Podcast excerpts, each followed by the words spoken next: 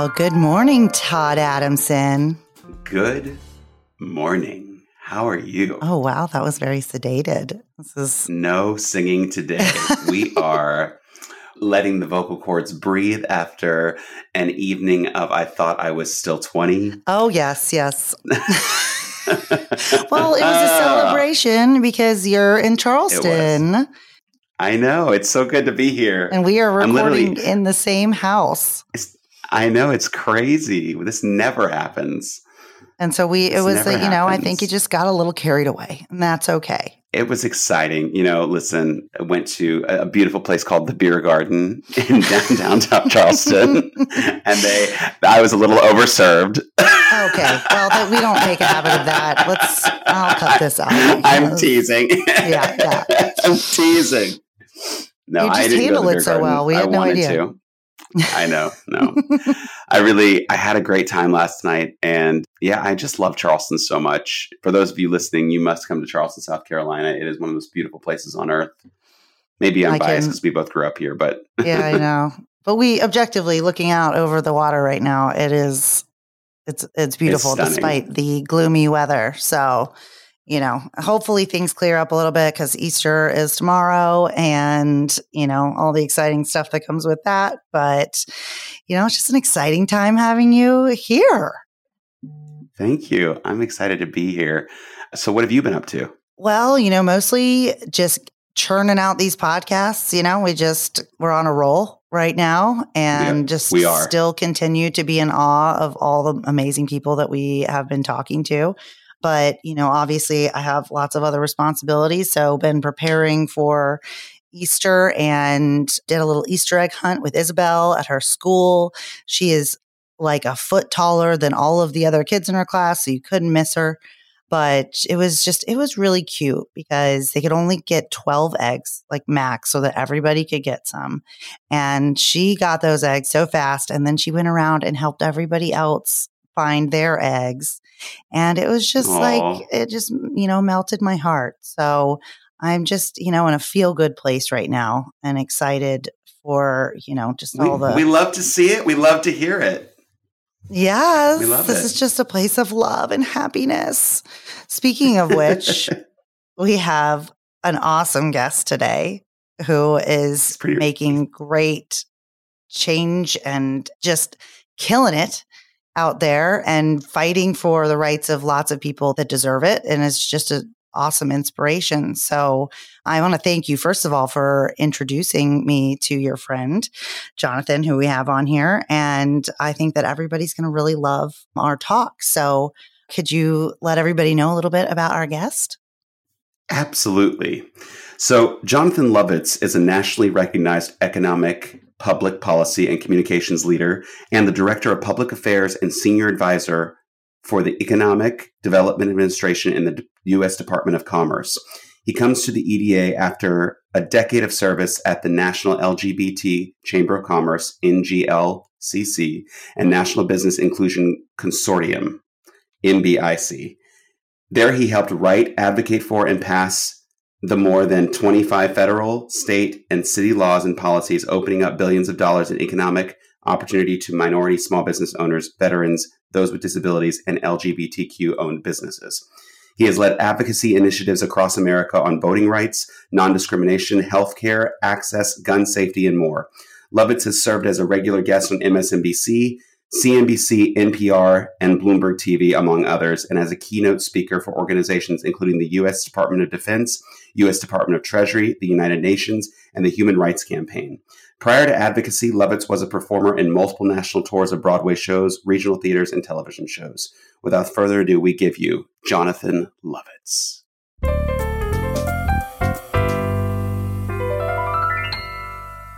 Good morning, Jonathan. Good morning. Good morning. We're so excited to have you on. Thank you for joining us. I'm thrilled to be here. You guys have a really important podcast. I have heard such great stories on it, and I'm really happy to be a part of it. Yay. Well, Jonathan, we know you are no stranger to the spotlight, but could you give us, our listeners, a little background about yourself, uh, where you grew up, and sort of your life before performing and politics? Sure. So, uh, my name is Jonathan Lovitz. My pronouns are he, him, and I am now based in Washington, D.C., but the story began in South Florida, where I was a huge nerd.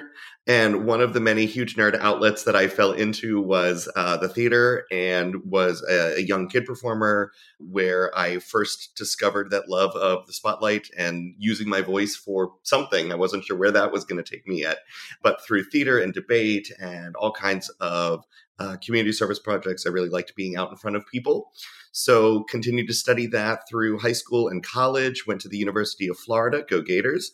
And from there, after studying a combination of arts and political science things, my life took a wild right turn, I, I, guess we'll talk about, but it was an incredible journey that took me right into the heart of the performing world.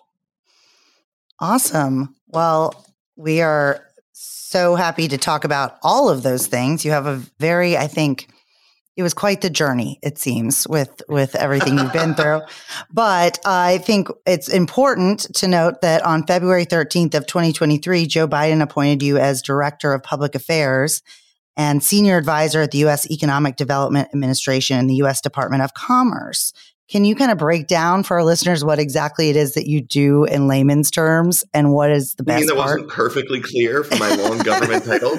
Um, I mean, we so get I, it. We just want everybody yeah. else to get it, you know? and no, what's the best? Sure. yeah. To put it simply, I am the luckiest man and the most grateful man that my job is to go to work on behalf of the president and the vice president and the secretary of commerce to do nothing but deliver good news.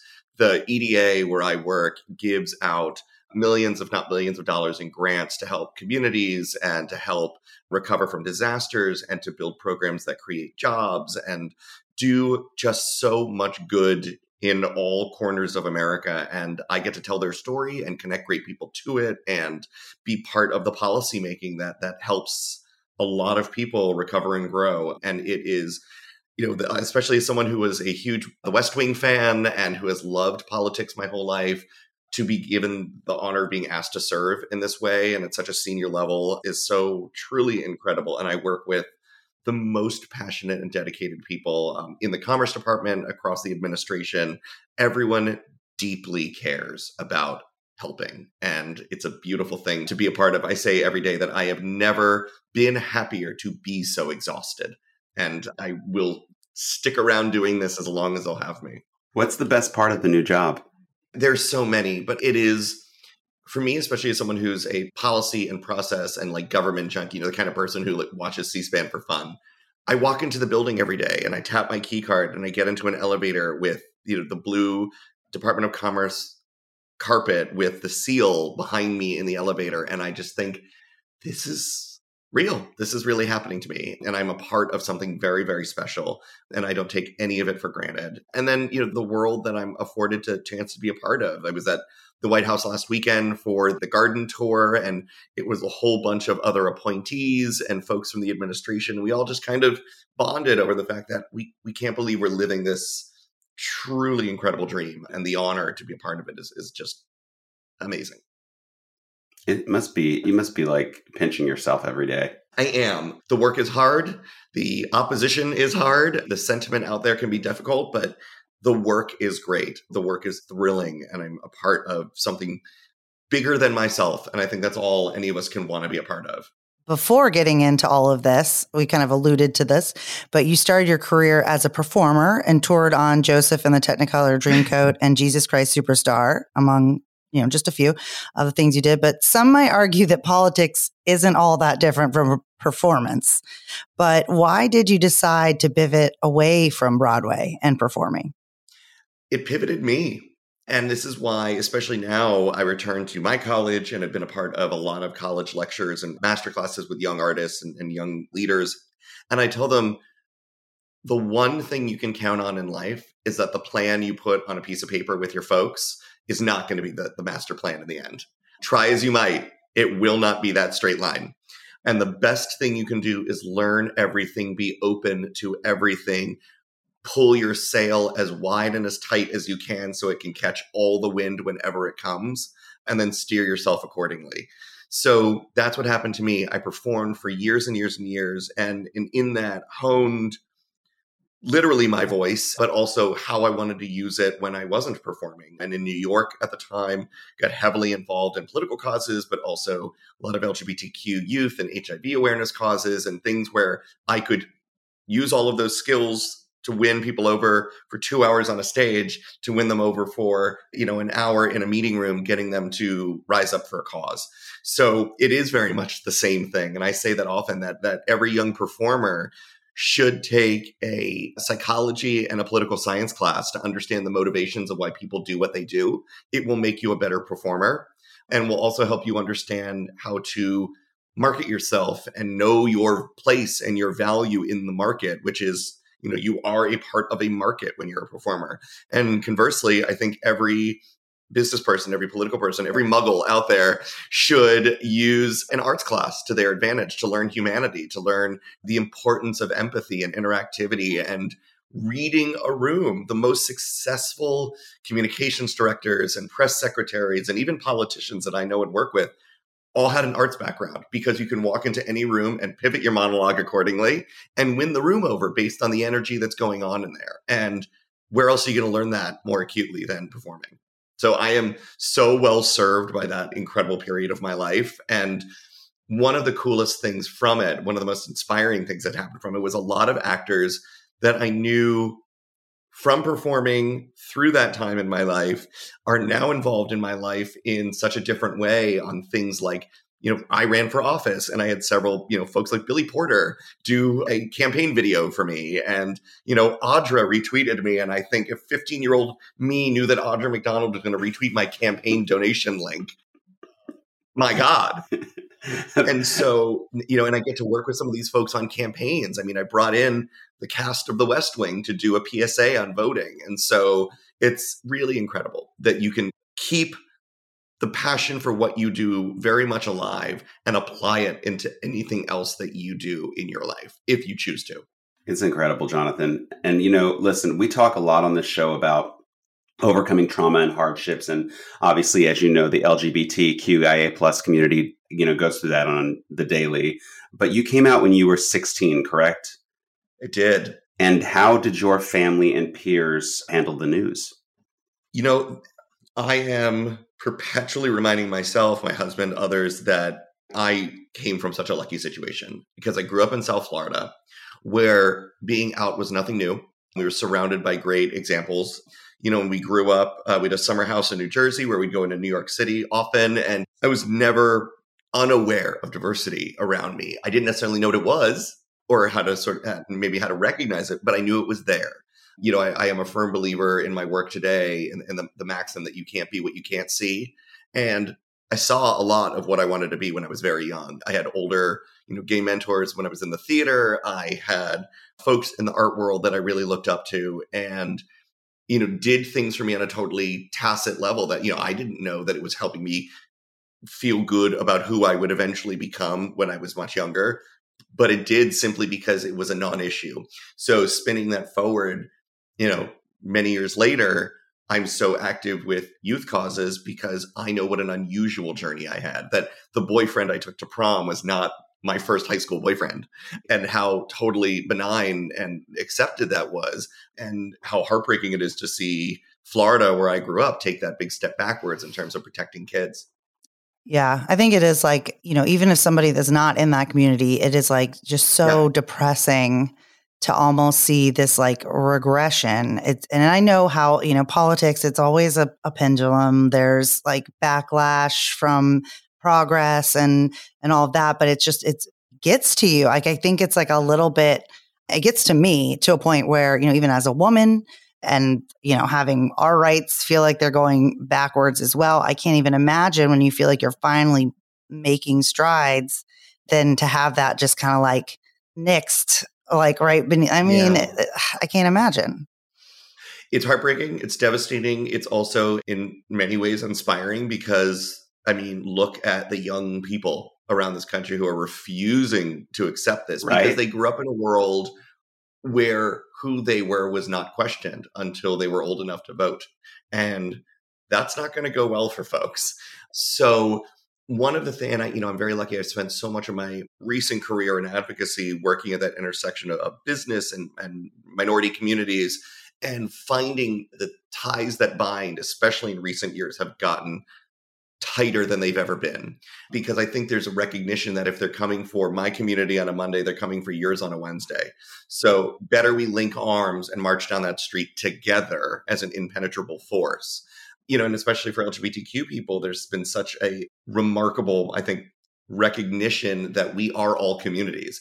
You know, queer people are women, we are people of color, we are veterans, we are immigrants, we have disabilities, we are high and low income, we stra- you know, we straddle every community. So there's no such thing as a fight out there that isn't somewhat also a queer and gender justice fight as well. So as we're expecting allyship and support from our friends, it is imperative on us we return the favor and march and you know and and you know not just march, fundraise and fight and lobby and advocate on behalf of women, of people of color, of unhoused and the formerly incarcerated, and all kinds of communities that are just being told you are less than and that's just not how we work here. Yeah, I think that was very evident when, you know, the Supreme Court kind of struck down Roe v. Wade. It was like an immediate and an appropriate reaction that you know basically the lgbtq community was like you know the repercussions of that are then connected to gay marriage and all these other rights to to other things. So it was sad but also beautiful to kind of see everybody rally together around that. And hopefully we can basically rewind that and get back to a place where we all feel safe and that this kind of older generation that I think in a way is trying to like cling and before they go, you know, like, like, well, I'm going to make sure I do whatever I can before I die to try to suppress this. But there's really not that much hope, I think, for this, for that, because there, like you said, there is this whole generation that has, has grown up with feeling comfortable in their own skin and and speaking out about things like that.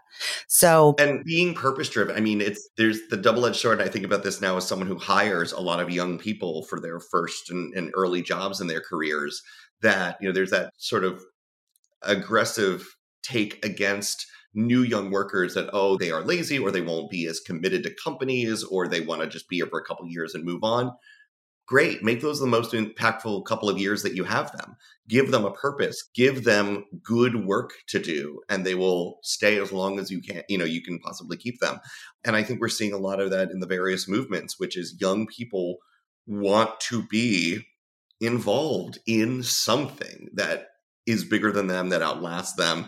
And driving it back to you know performing artists we saw it throughout the pandemic. We saw it now in folks raising money, doing voter drives, doing whatever it can they can in conjunction with their art because that's their vehicle. That's their protest, that's their mechanism. And I think that's awesome. It's something that I have loved about my work and my career is I've realized there's a great and paraphrasing a great sort of Jewish mantra and maxim that is no one is expecting you to complete the work, but you're not allowed to absolve yourself of starting. So everyone is involved. Everyone has skin in the game. You know, whether, and, and I say this when I do a lot of talks in corporations and things about particularly LGBTQ involvement. I said, look, whether you're at the back of the parade just being there in support or the guy up front doing high kicks, all that matters is that you're at the parade. figuratively, figuratively and literally, just be there, be in solidarity and be in service. And, you know, look, Actors Equity is about to go on strike and demand rightfully what a lot of artists deserve, especially on the road. And I still am a dues paying union member because I believe in paying that forward to people. I got my help throughout the union for years and years and years in my career. And so I keep paying it forward while I'm able. And I would, you know, time permits, I'd love to go stand and join the picket lines and, and let people know that you're seeing people at this touring house who can't afford a hotel in the city they're playing in and are sleeping in their cars out back. Think about that when you buy your ticket. Mm-hmm. That is what's going on right now. We're headed towards a strike. I mean, Equity just just said that we're going to for touring shows that they're going to strike. Shit's getting real. Yeah. Yeah, and I mean, I think that speaking of kind of striking, in 2011 you refused to serve on a New York City jury citing the lack of equal protections and marriage equality for LGBT citizens. And that led to multiple appearances on MSNBC and NPR. You just kind of blew up there. Can you tell us a little bit more about that experience and whether you suffered any kind of anxiety or backlash from the refusal to participate in that jury? Yes, that was a wild time to think was, my gosh, 20 years ago already that New York City had not yet passed marriage equality in the state. And so I was being asked to serve on a simple jury in the city, a fairly benign case. But it, the judge does what they do during voir dire and asks, Is there anyone here who cannot be impartial? And I was pretty adamant that you know, they kept laying on the shtick about a jury of your peers. And I said, Well, unfortunately, my peers here have different rights than I do. So we're not quite peers. And I wasn't trying, you know, I, I assumed I was still going to get picked anyway. I wasn't trying to make a case, but I just said, this is my belief, take it or leave it. And somebody else in that room had tweeted it out. And next thing I know, this thing had just blown up. And it was such an interesting time in my life because I had begun sort of the tiptoe from theater to television. To that point, I was doing some news anchoring and some sort of where I say I was learning that my favorite role was me with a microphone because I can be a heightened version of me, but I can get good answers out of people having a mm-hmm. conversation like this. So the fact that I was starting to be recognized from some TV work and some public speaking things, like it all just very quickly snowballed. And that's how really the big transition in my careers began that I went from performing full time to performing part time to these organizations, the Human Rights Campaign, the ACLU, different groups saying, like, hey, you're young, you clearly get fired up about stuff. We'd like to send you to get kids fired up at colleges and maybe go to some corporate boardrooms and just have you use your voice to do something. And I was all about it. And I thought it'd be a couple of weeks. You know, a few months contract turned into, a month contract turned into a few months contract before I knew what I was doing this full time. And then I started looking into organizations that I could join and be part of their movement in house. And that's how sort of the, the, official transition from artist to advocate happened. And I went in house to a couple of great organizations. And that's how we got to where I am today. But it really did begin with just not keeping my mouth shut on something I cared about. I remember that, Jonathan. I remember all of a sudden, you know, back in ththose days, it went viral. So it was like, it was a different kind of viral than it is now. But I, I like that you say that like we got a whole bunch of telegraph messages. It was yeah. 20 years ago. it was that. It was a long time ago. AOL. The guy from Western Union kicked the door down with the telegram and said, "You're never going to believe no, this." but what I'm saying is, it was for 2011. It was a huge, huge deal. Like you said, I mean, we we weren't, even, we still weren't even able even able to get married. So like, it was a while ago. But I do feel that I just remember all of a sudden you were on every friggin' news program and I would just remember turning on the TV because I was doing, you know, still doing ships at the time. And I remember being in the middle of the ocean and going into my room and turning on MSNBC, and you're and Jonathan is sitting there talking about this crazy thing that this amazing thing that he did, and because I knew you as an actor, so like, you know, and a friend, but I was so I don't know if I've ever told you, but uh, you know, you really, really made a huge mark with that statement. You really did move the post. And listen, you were named by Business Equality Magazine's 40 LGBTQ leaders under 40, and the Advocate magazine named you as one of their 2019 queer icons. How does it feel, Jonathan, to receive these honors and be such a public spokesperson for the community? I mean, they mean the world, but as uh, I can't remember who it was Patti LuPone or somebody was once said in their memoir, you know, the Tony's great, but don't forget the bottom's just plastic. And and I remind myself of that sometimes that yes, the awards are incredible. They mean a lot, especially when, you know, you can go to an event and raise some visibility for an organization, but no one accomplishes anything on their own. And the recognitions are because of a lifetime of work and commitment as part of something bigger. And the one thing I hope those recognitions do and sort of the world around them that I'm trying to build and be a part of is that it creates more interest in more people doing more work.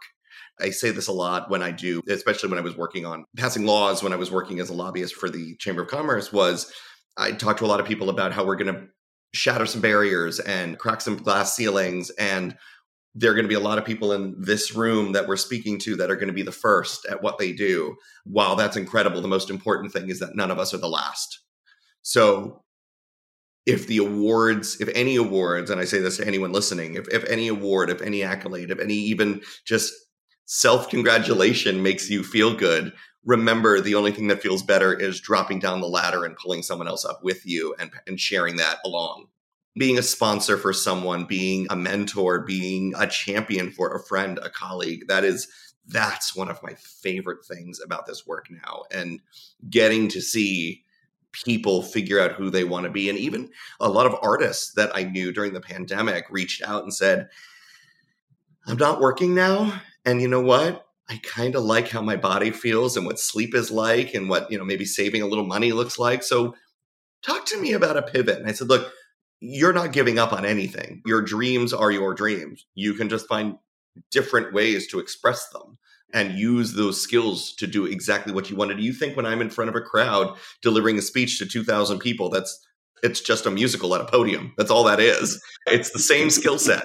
And I'm good at, at doing one because I was good at doing the other. So find ways to do it, to apply what you do. Yeah.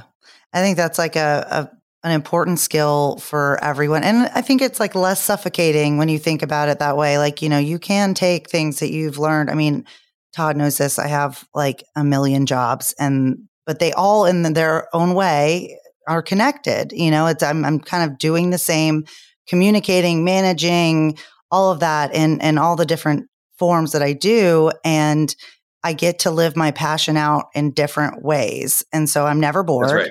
And I have different platforms for all of this. And that's incredibly satisfying. So, you know, I love that concept too of that, you know, they say like, you know, if you've been through hell or you've escaped the fire, then be the person that comes back and brings water for the others. So that's right. I love that. And you are, you know, such a great spokesperson within politics and with everything else that you do. So we kind of want to know what your take on this drag queen ban in Tennessee is and other similar policies that are kind of seemingly sweeping the nation right now. Well, you really said it earlier, Laura. It's a dying gasp of a quote unquote sense of traditionalism that doesn't exist for much longer in this country. And it is very easy to fear what you don't understand and convert that fear and you know it is eh, into anger it is very easy and i think it's the easy and cheap way out to lean into fear versus inspire through joy and positivity and acceptance and tolerance and all of those things. And it is so much easier to whip up fury and passion with anger than it is with joy.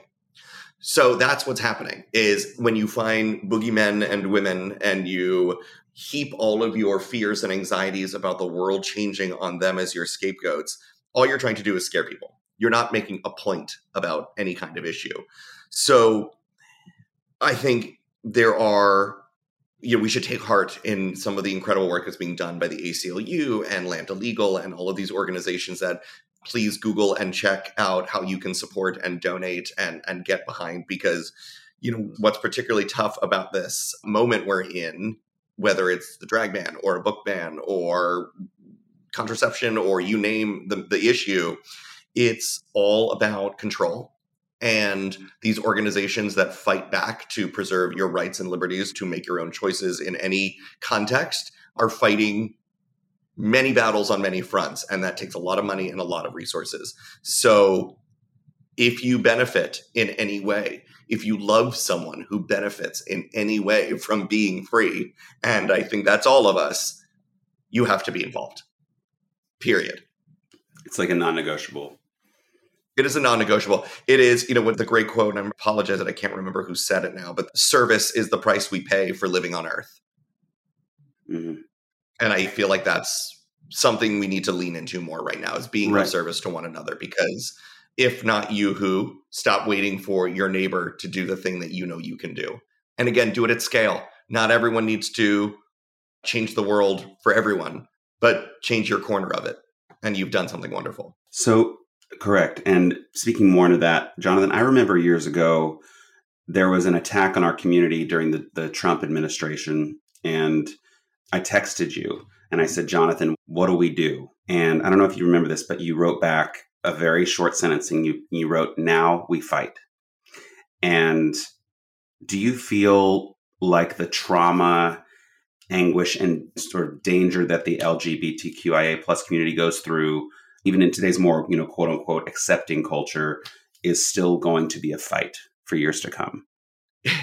well, to, you know, contextualize this conversation, we're recording this on Passover weekend.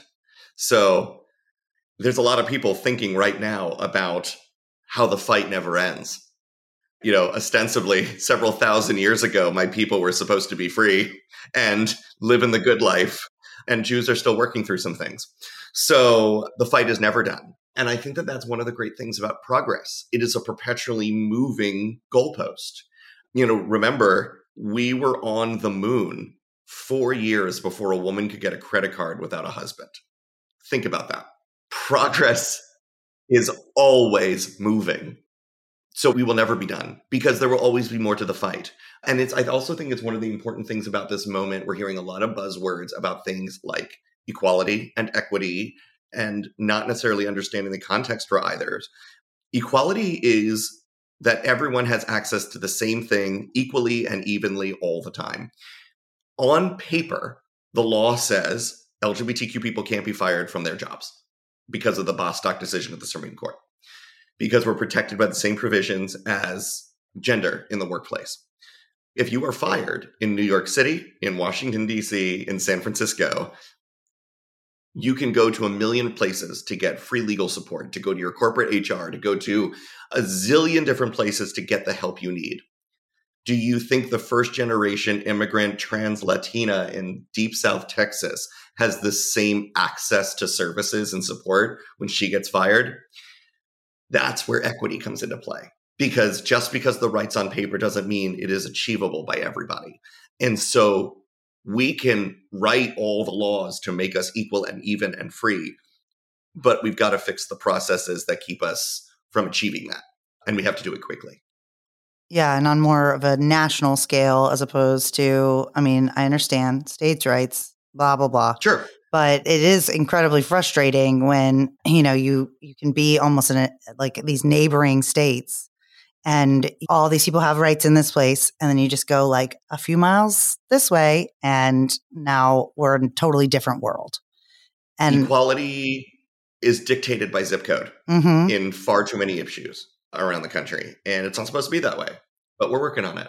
Yeah, and I think a big part of that is people like you who, you know, in 2015, you joined the National LGBT Chamber of Commerce as a VP of External Affairs and Director of NGLCC. So, as the head of their advocacy division, you led the efforts to write, lobby for, and implement policies for the inclusion of certified LGBT business enterprises in the public sector. Can you explain to us what all of that really entailed and why these were such important policy changes? Well, thank you. And kudos to you both on the rock solid homework. Uh, we like to do that, you know? no, this is awesome. So, you know, most folks know a chamber of commerce. Most folks know the strength and power of business in their community to create jobs, to create community, to strengthen neighborhoods. And I was given this opportunity to work at the organization that represents about one and a half million LGBT owned businesses in the United States, and then as well as its interests for that community around the world. And I fell in love with that years ago as we were talking about sort of on that journey to finding what I wanted to do next. Speaking at one of their galas where I saw all of these Fortune 500, 100, Fortune 50 companies literally throwing their weight around to say, one of the ways we can impact equality is through business, through economics. As I, and I really was inspired by that because I thought about marriage equality, for example, and how it was the business community demanding that this be an imperative that is good for business and good for people that helped drive hundreds and hundreds of corporations to sign amicus briefs in support of the court and then come back around a decade later and support the equality act and all of these things because it's good for their people. Because to your point laura like you shouldn't have to decide do i work at the you know birmingham alabama office or the new york city office if i want to just live my life and I shouldn't have to decide the zip code. The zip code shouldn't be dictating my future, especially not when economics is so universal. So I really fell in love with that concept and got to work on these issues where in most cities and states, there are special goals in contracting, in things like construction programs that are to help women owned, black owned, Hispanic owned companies get to the table. Because, and I'm sure this will shock no one, the golfing buddy of the chief procurement officer tends to do really well in the contract negotiations. So, to help level that playing field, there are these certifications and these special programs that help small businesses not get a handout, but just get a leg up in the room so that people can see them evenly alongside all of these historic and legacy businesses. And we went door to door, literally, to mayors and governors' mansions and state legislatures across the country saying, Corporate America says that equality in business includes more than race and gender. It includes LGBT people and people with disabilities and veterans and all of these other quote unquote minority categories we're going to help you implement policies to put them into your contracting. And what did it do? Declaring places open for business attracted the kinds of not just innovations and great new startups and small businesses that created jobs, but also brought in that sense of equal and inclusive society that made people want to pick up and move there and start a business there and grow a family there. So declaring yourself open for business with everyone is leaning into that frame that equality benefits everybody. And as I was working on that legislation, one of my favorite lines that I would use in legislatures all over was red or blue, everybody sees green. There is no partisanship to helping people succeed. And it worked. When I first joined the chamber, there were two locations that recognized LGBT alongside other minority communities in business. And by the time I left, it was 32. Wow. So, but the work continues, you know, and that's one of the other important things I was always saying earlier is I left the infrastructure behind so more people could carry on that work because we are never done. Do you personally take this home with you? I mean, yes, because I look at my hairline and wonder wonder where all this where it all went. Does it deeply affect you when there yeah. are losses? Yeah, it does. I care deeply about this work, but I've also over the years struggled quite a bit and you know been very vocal about it that that the anxieties, the depressions that come with taking that fight on and feeling like you are Atlas and the world is on your shoulders can be really tough. And I am the kind of person that, especially when I manage staff and friends and community members, I try to absorb their pain so that they can go on working and I'll take it with me. And it has gotten easier over the years to then uh, you know diffuse that and let it back out and not let it weigh me down. But it was a struggle. It really was for a long long time thank god for health insurance that provided uh, mental health resources because i was able to get through this work because of it and i'm a champion for it and its and its accessibility to people because i have learned over the years about whether you call it self-care or just you know management of your own heart that is critical to being of service to others. I am adamant with people i work with with friends in the fight to remember that you cannot fill the cup of a thirsty friend if yours is empty. I think that's so beautiful jonathan. Yeah and i just can't imagine having to see like you know being a spokesperson for all this you know that people do turn to you to like look back at them and see that the pain that they're going through and that but in a way that's also i mean it's got to be motivating to to oh. keep going i mean the kids are going to save us i go to these events and i see not just the new fired up you know college kids who are raring to go but the teenagers the actual children who won't take it and who know that they're inheriting all of this. So I am deeply inspired. I'm also deeply inspired by the trailblazers who are still with us and still in the fight. That is another thing, you know, I mentioned that that so many Broadway and TV pals and all have become friends in the fight. But so have the leaders. I am floored by that that some of these people who i used would read about in books or see on tv are now friends.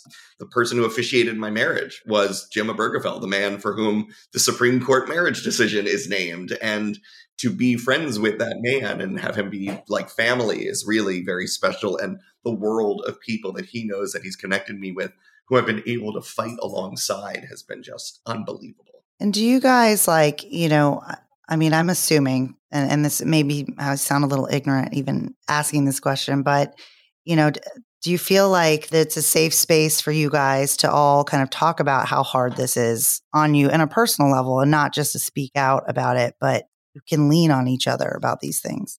It's a beautiful question. And it is a beautiful thing that you can do for others is to be that safe space and that venting chamber that whatever it is that you need to be for each other that that human gravity blanket however you need to be that for other people you know, when I was early in my service work in New York, I had no experience being the CEO of a nonprofit. And I got thrown in the deep end and learned how to do it on the fly. And I succeeded because I was part of a, you know, sort of regular coffee check in and text chain with other nonprofit CEOs in New York who were all like, we get it. We get it. We can talk to each other in ways that you really can't to others who either have not lived it or you know who've gone through that have not gone through that experience.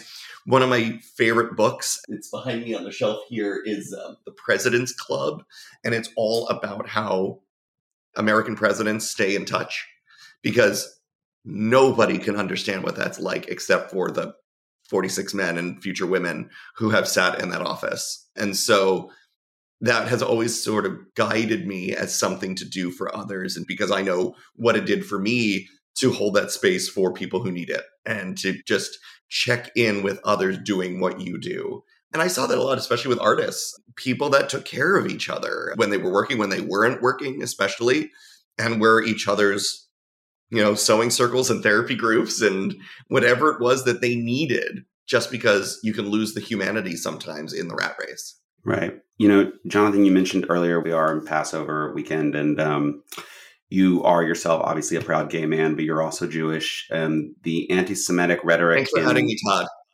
You're right. I hate you. Um, listen, the anti-Semitic rhetoric in Washington right now. No.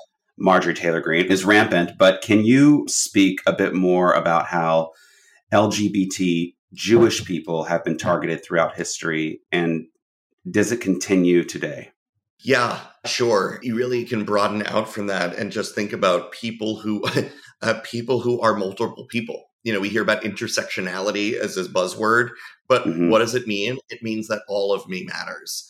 And this was something that I dealt with a lot when I ran for office, and people tried to pigeonhole me as a gay candidate or a Jewish candidate or mm-hmm. you know mm-hmm. the, the, the like white executive candidate or all the. I was like, each one of those pieces is part of my Trivial Pursuit wheel.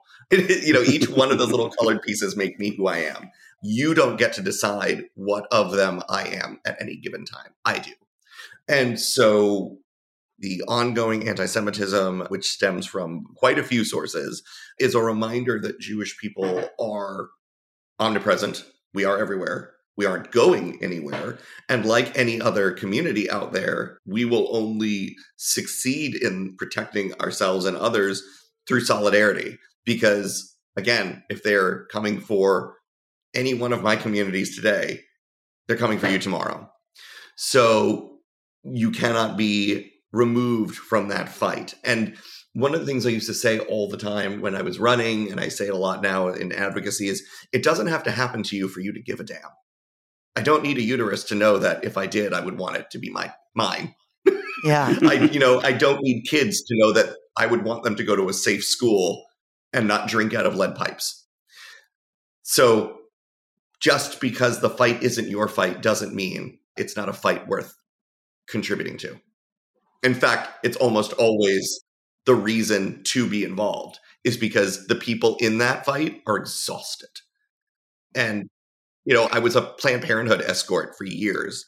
And one of my favorite things about that was seeing the amount of men who started volunteering when they saw other men volunteering. And one of the reasons we would get asked, like, why are you out here in your little vest getting screamed at by conservatives helping women into this clinic? I said, because the women have to do enough by existing. The women have to put up with this crap when they're coming here just to get, you know, a blood test. So, yes, the least we can do as men is put on the vest and be their shield. Oh, preach. I am all about that. I mean, I think it's just really sad that there are any people that can't see that. But at the same time, you have to think that does require empathy. it requires you to think outside of yourself as an individual. And it's like, you know, America has really embraced this individualism, like hardcore, like my rights matter. I'm important, like because they see everybody else. If they get more rights, well, then there's like my mom always says, like, this is not a pie. If you get you know, give somebody else some rights. Like it doesn't take any from you. Like everybody can have the rights. Like it's not like we're going to rip away the, you know, cis white male rights just so that we can feel human as well.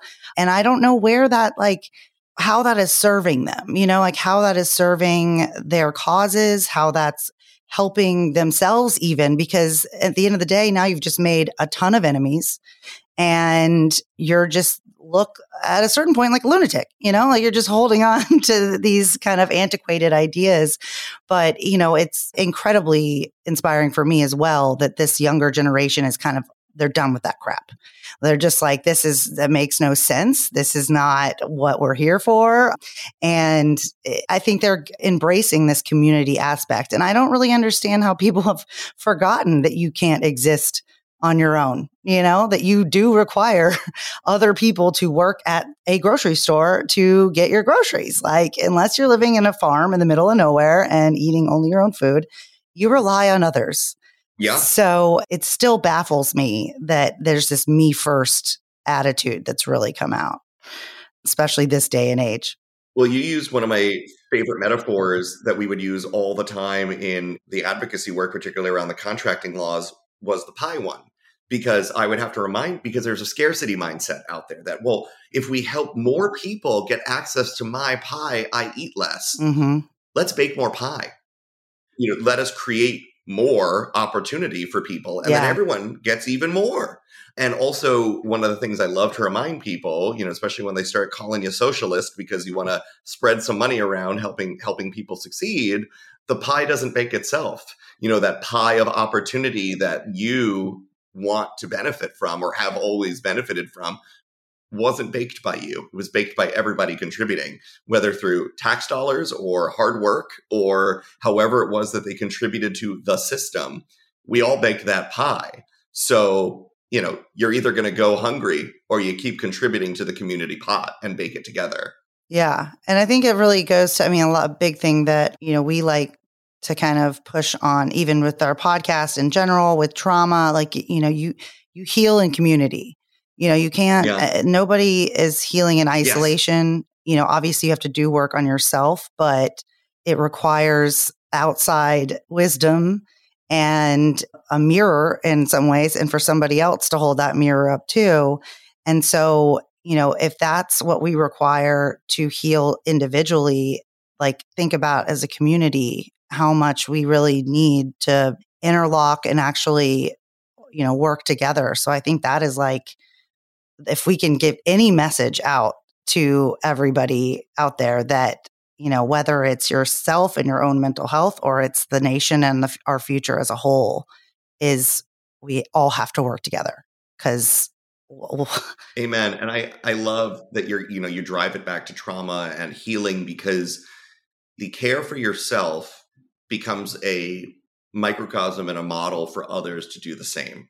Even if it's to follow a different path, you showing them that prioritizing your health, your well-being, your recovery from trauma is what made you stronger will show others that it's a priority that that's how they are going to be able to do the work. And you know, I love one of the great metaphors and memes that I keep seeing out there is you're not broken, you're a disco ball. A disco ball is just a whole bunch of broken pieces that came together to make something fabulous. And I feel like that's community, right? Like we are all our own little broken pieces that come together and fit nicely with each other to make something shiny and beautiful. And if a piece falls off, it's incumbent upon all of us to get some glue and stick it back on and say, shine, baby, shine. I love that. and I mean, I guess kind of speaking of something beautiful, I would love to hear, um, and I'm sure that our listeners would as well, that so you are married to an on air television weatherman, Steven Sosna. Yes. And Sosna. Cessna, Yep. I apologize. But Oh, you're fine. what is it like kind of both, you know, being in the spotlight and do y'all ever struggle, you know, with that? Both having kind of out there in the spotlight jobs. It takes two. I thought one was enough. It's not true. No, it really does. It takes both of you being on the same page all the time. It takes, well, for one, we have a total understanding of each other's jobs. And I think it's not, you know, similar to why a lot of people in similar fields end up together for better or worse. You know, like two actors find each other because they're like, well, we're the only people who are going to understand each other's schedules. So let's just do this. As opposed to thinking about, you know, will this actually work and are we going to be compatible? We are very lucky that we are and also have a complete understanding. You know, not many couples both have go bags in the hallway where, you know, there's a suit and shoes and ties and all that, one each packed for both of us in a bag in the hallway, so that when one gets the phone call, babe, oh my God, they need me to chase a tornado, or babe, they're sending me on a plane to go fight this bill. Can you grab my go bag and throw my toothbrush in and I'll be home in 10 minutes to pick it up and get to the airport? Like having that support system is incredible. It also means having someone that uh, can be just as exhausted in their own way as you are and understands if we're just going to sit here in silence and watch TV, that is quality time because we both that's what we both need right now is to be alone together and quiet.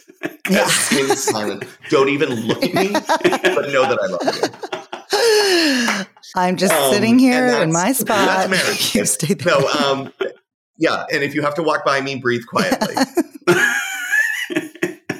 it's really very special and it's something that i think is i didn't realize how much i needed and valued until i had it that it you know you want to find someone who is your your your match and your energy and your equal but also understands you know we've all got pain there's we each have our own trauma we each have our own things we're working through so let's work through it together in our own ways and yeah to be with someone else who is public and sort of out there with their work but also as deeply dedicated and passionate about his work. I mean, the way he loves, the way he lights up talking about climate change and fighting, you know, the scourge of, of anti-environmentalism that's out there and helping young people love science. I just see the fire in him. And that's all, you know, it's why I always loved people like Todd in my life that just were driven by the ambition to do something great, whatever it was, it would never be half-assed.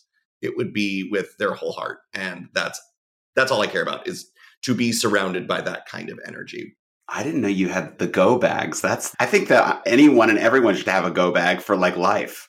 Like in case Yeah. you want to go on a trip or whatever. That's a that's a great idea. Yeah, sometimes you just want to say, screw it. I'm going to the airport and finding the first flight to wherever I can go. I can't take it anymore. Yeah. This is a, kind of a random pivot question. If you were doing an on-camera interview like on MSNBC or something and Yeah. have you ever been in a situation where someone that is maybe on the opposition and they maybe rudely or blatantly disagree with you on your position?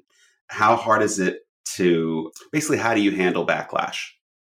I have heard others on the Most Excellent Next Page podcast talk about how when they are recipients of that kind of attack, it's almost always somebody else's drama being projected. So I can only take it so personally because I know for you to be that worked up and that offended and to find that much hate or vitriol for people just existing, that comes from something deep down in you, boo boo, that has nothing to do with me. So I have to remember that. And I continue to remember that beyond the political work, the policy work, you know, just in human interactions, that almost always somebody's attitude towards you is a reflection of the 23 and a half hours that just happened to them in their life that didn't have you in it. So remember that and zoom out for a second. And there's also, you know, let's be real, there's just some people who exist to be angry and miserable in this world. And that's okay. You know, it's just imperative that the rest of us lean into the opposite and perpetually put our Care Bear stare out there and, you know, put a little extra light out. we love a Care Bear moment. I love that. I, the Care Bear stare for sure. I mean, I think it's it's almost too it seems like there's just so many people out there that it, they're almost like toddlers like it doesn't matter what kind of attention they get like you know they may not even like actually have these values or whatever they just want right. to get attention. And but it just well and what i have found especially in the advocacy life and in and working you know testifying in so many committees and commissions and legislatures and all most opposition just wants to be heard and mm-hmm. I think you need to apply that to almost any kind of conflict in your life. And remember that if you can just shut up and listen to someone, they'll almost always exhaust themselves by getting what they want, which was just to be heard. Because they almost never have enough actual commitment to what they believe in to follow it up with action. They just want to scream. So let them scream let them say their quote unquote piece, and then you get back to doing the right thing. But, you know, hurt people hurt people. And so if you let people scream and shout and get their hurt out in the ether, it will fade away. Yeah. I think that's important. I mean, that that is like a big message on, you know, the most excellent next page, page podcast is, which is our new name. But that that that is where a lot of this you know it comes from is that the cycle continues because hurt people hurt people and those people then go on to hurt other people. And as long as we can have our own personal accountability and we can say it ends here and move forward on a positive note then those people slowly get kind of you know hopefully they get help but for the most part, they're not screaming and yelling at the expense of other people's actual livelihoods and their existence. So, you know, I think it's an important message. Right. Yeah. And particularly in this day and age where most angry interactions with strangers tend to happen on the interwebs, remember this person chose to go all in on a keyboard to scream into the void while you're out there just living your life and hopefully doing the good thing.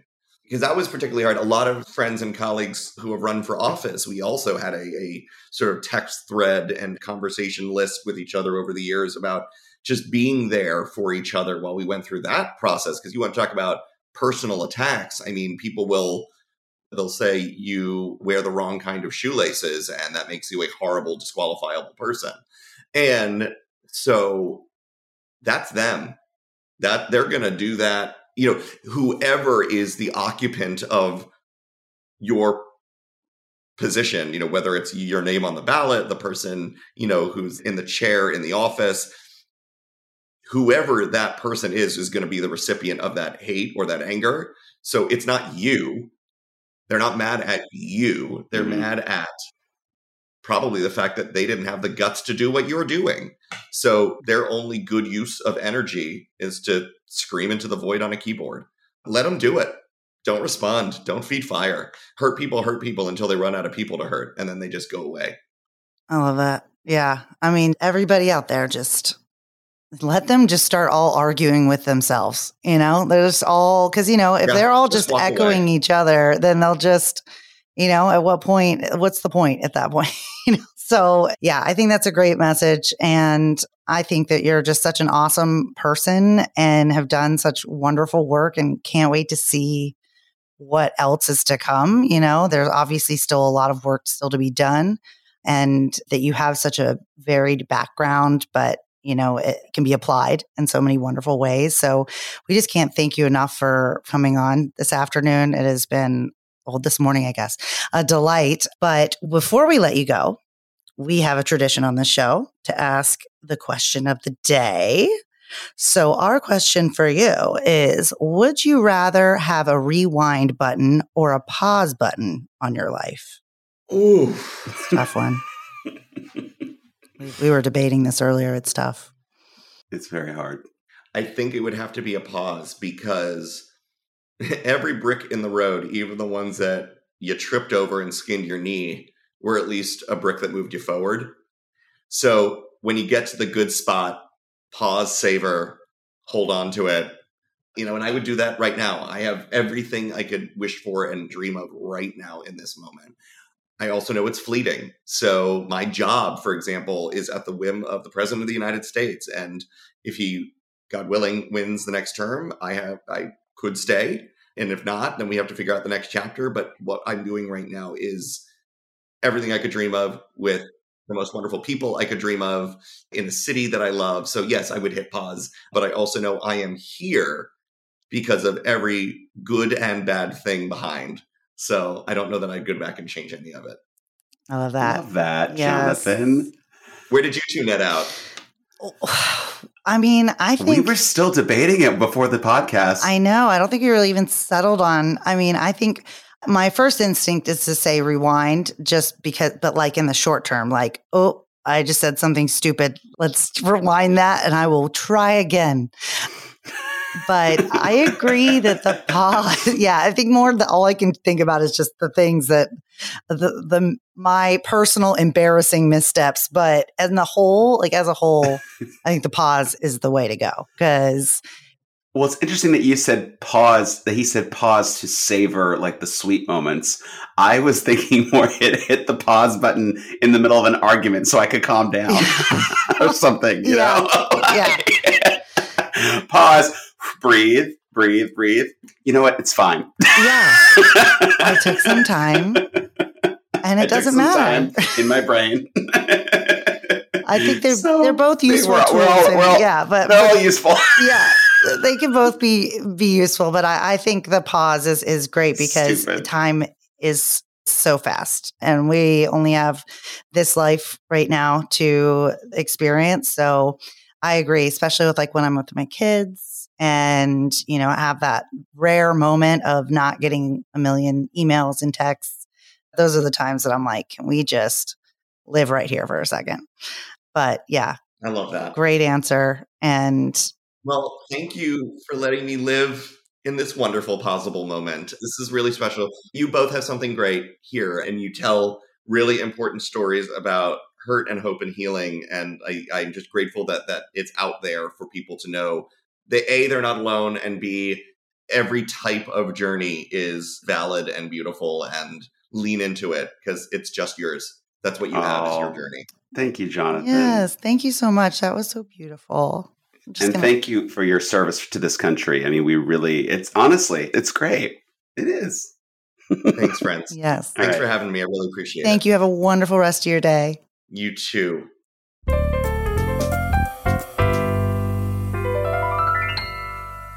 So, what'd you think? He's my buddy. I love him. He's just, I'm so in awe of him and the work that he has done, not only for LGBT people, but just the work he's done on, because I've known Jonathan a long time and the work he's done on himself as a human. He was always an amazing human, but the fact that he has taken the time, you know, when he got a little emotional and was talking about, you know, breathing through some of that the times where he had to see a therapist when he was really he felt the weight of the world was on his shoulders when he was really you know came guns a blazing out there with the fighting for lgbt rights. And he just inspires me so much. And i haven't seen him like for over a decade. Into whatever jonathan did jonathan went 150 to 200% that's just always who he was even 20 years ago that's who he was and so it's great that he's been able to harness that in the world of politics so that that can be used because that's so useful in that field, you know? Yeah. Yeah, I totally agree. I think it's like one, it's an amazing thing to see people that you kind of grew up with or, you know, before they were stars, but to see them succeed and be out there and be such a big part of positive change. Mhm. And then it also helps you to it inspires me to see people like that that I'm like, okay, well what what am I doing? I need to get out there and do more too. but it's it's also just nice to know that there are people in our, you know, I'd say our corner out there fighting for us that are, you know, real and but also like bulldogs, tenacious, that they're not going to That's give up. That's a that great this word for him, tenacious. Because Jonathan's Yeah, never been afraid of a fighter to roll his sleeves up and get in the mud, and you know he can clear a room. I mean, or pack a room. Either way. Yeah, whatever you need to be done. yeah. No, I think it's, and I just, the message of that we all need to come together. I mean, I feel like it sounds like a cliche, but at like the end of the day, it's such a simple and necessary thing to happen. And that we are not all just pieces of ourselves, that we are all a conglomeration of different things. We all have something to relate to with somebody else. And that, you know, if we're going to heal this country as a whole, you know, that we have to do it together. And if anything, you know, there's nothing like bringing two people together than having the same common enemy, you know? Exactly. So I think that, you know, if we can just get everybody that it's not all just the fight for just that, you know, one issue, that that is in itself, it, there's always a domino effect. There's always a connection. And the major connection is that a lot of us are being disenfranchised, being put down, and having our rights taken away for no good reason other than people are paranoid and scared. Well, and he said it's about and control. that yeah, and there's that's no way to live. You know, Mhm. that's no way to live and it's not fair. So I encourage everybody out there that feels that same way, you know, that that is a great I think is a great way for at least for me to deal with my anxiety and my, you know, my anger at times Mhm. with what's going on right now in a variety of ways is to feel like you're doing something. So, you know, if you feel out of control or feel like you're scared about the future, you know, you have a voice. And by using that voice, it can be a way of being like, okay, at least I put in my part. exactly. And it gives you an outlet Yeah. You know that, else was so that you're not just stewing. Exactly. And you know, the other thing, when he was talking about the opposition, and they just, and just, he's like, if you just let somebody talk and they just want to feel heard, I thought that was so profound to, if you just let somebody talk, they'll talk themselves, they'll talk it out, and you don't have to say a word so they can feel heard.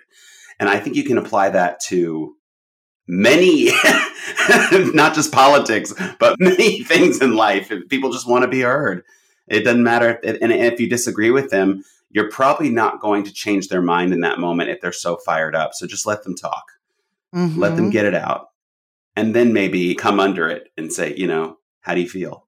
yeah. Or maybe they go back and they read that keyboard rant or they, Right. you know, think about what they said and they're like, well, that was a little bit um, maybe inappropriate. It was a little I much. might want to change my message. Let's re let's hit the rewind on that. But yeah, I think it, that that is a very important message that it, most people just want to be heard and understood. And you know, I think that a good amount of all of this hate or what is perceived as hate and discrimination is is really just people being afraid fear. Yeah. And yeah and it comes from a wounded place and a lack of control so you know as much as we don't really necessarily want all of that nonsense out in the world just let it go and evaporate and just do better Well, I love the way he protects himself is he knows that it has nothing to do with him. It is that, that their own trauma, their own things going on within their day. And it's very true. Like nine times out of 10, if someone's screaming at you or someone is in opposition of you or whatever, it typically has, it's all about their journey and their either lack of growth or ability to, to, to grow because they're so self isolating in their own, they'll just sit in there, stew in their own unhappiness. exactly. It's a reflection of their mental state you know? It's just it, you can tell a lot of it comes from it's like the karens you know? They just don't have anything to do and they're bored Exactly. and they don't like anything to change so but unfortunately there is a lot of change that needs to happen and they can deal with it Exactly. Um, but thank you so much, Jonathan, Yeah. for coming on. We had a great time talking. He was so patient with um Our, our technical difficulties. Oh my god. our technical difficulties because we are, you know, to be in the same place. We this is always a learning experience. But yes, thank you so much for coming on, Jonathan. We'd love to have you back and definitely get to hit him up in DC and see if I can get a Get a tour. you know maybe some some perks. All right, Jonathan. Well, we adore you on this program and we hope you have a wonderful day. And everybody listening to this, spread the word. Spread the word, get the message out, mm-hmm. and just the message of love. You know, let's just send that out. Speaking of love, love you. Love you too. Later. Bye.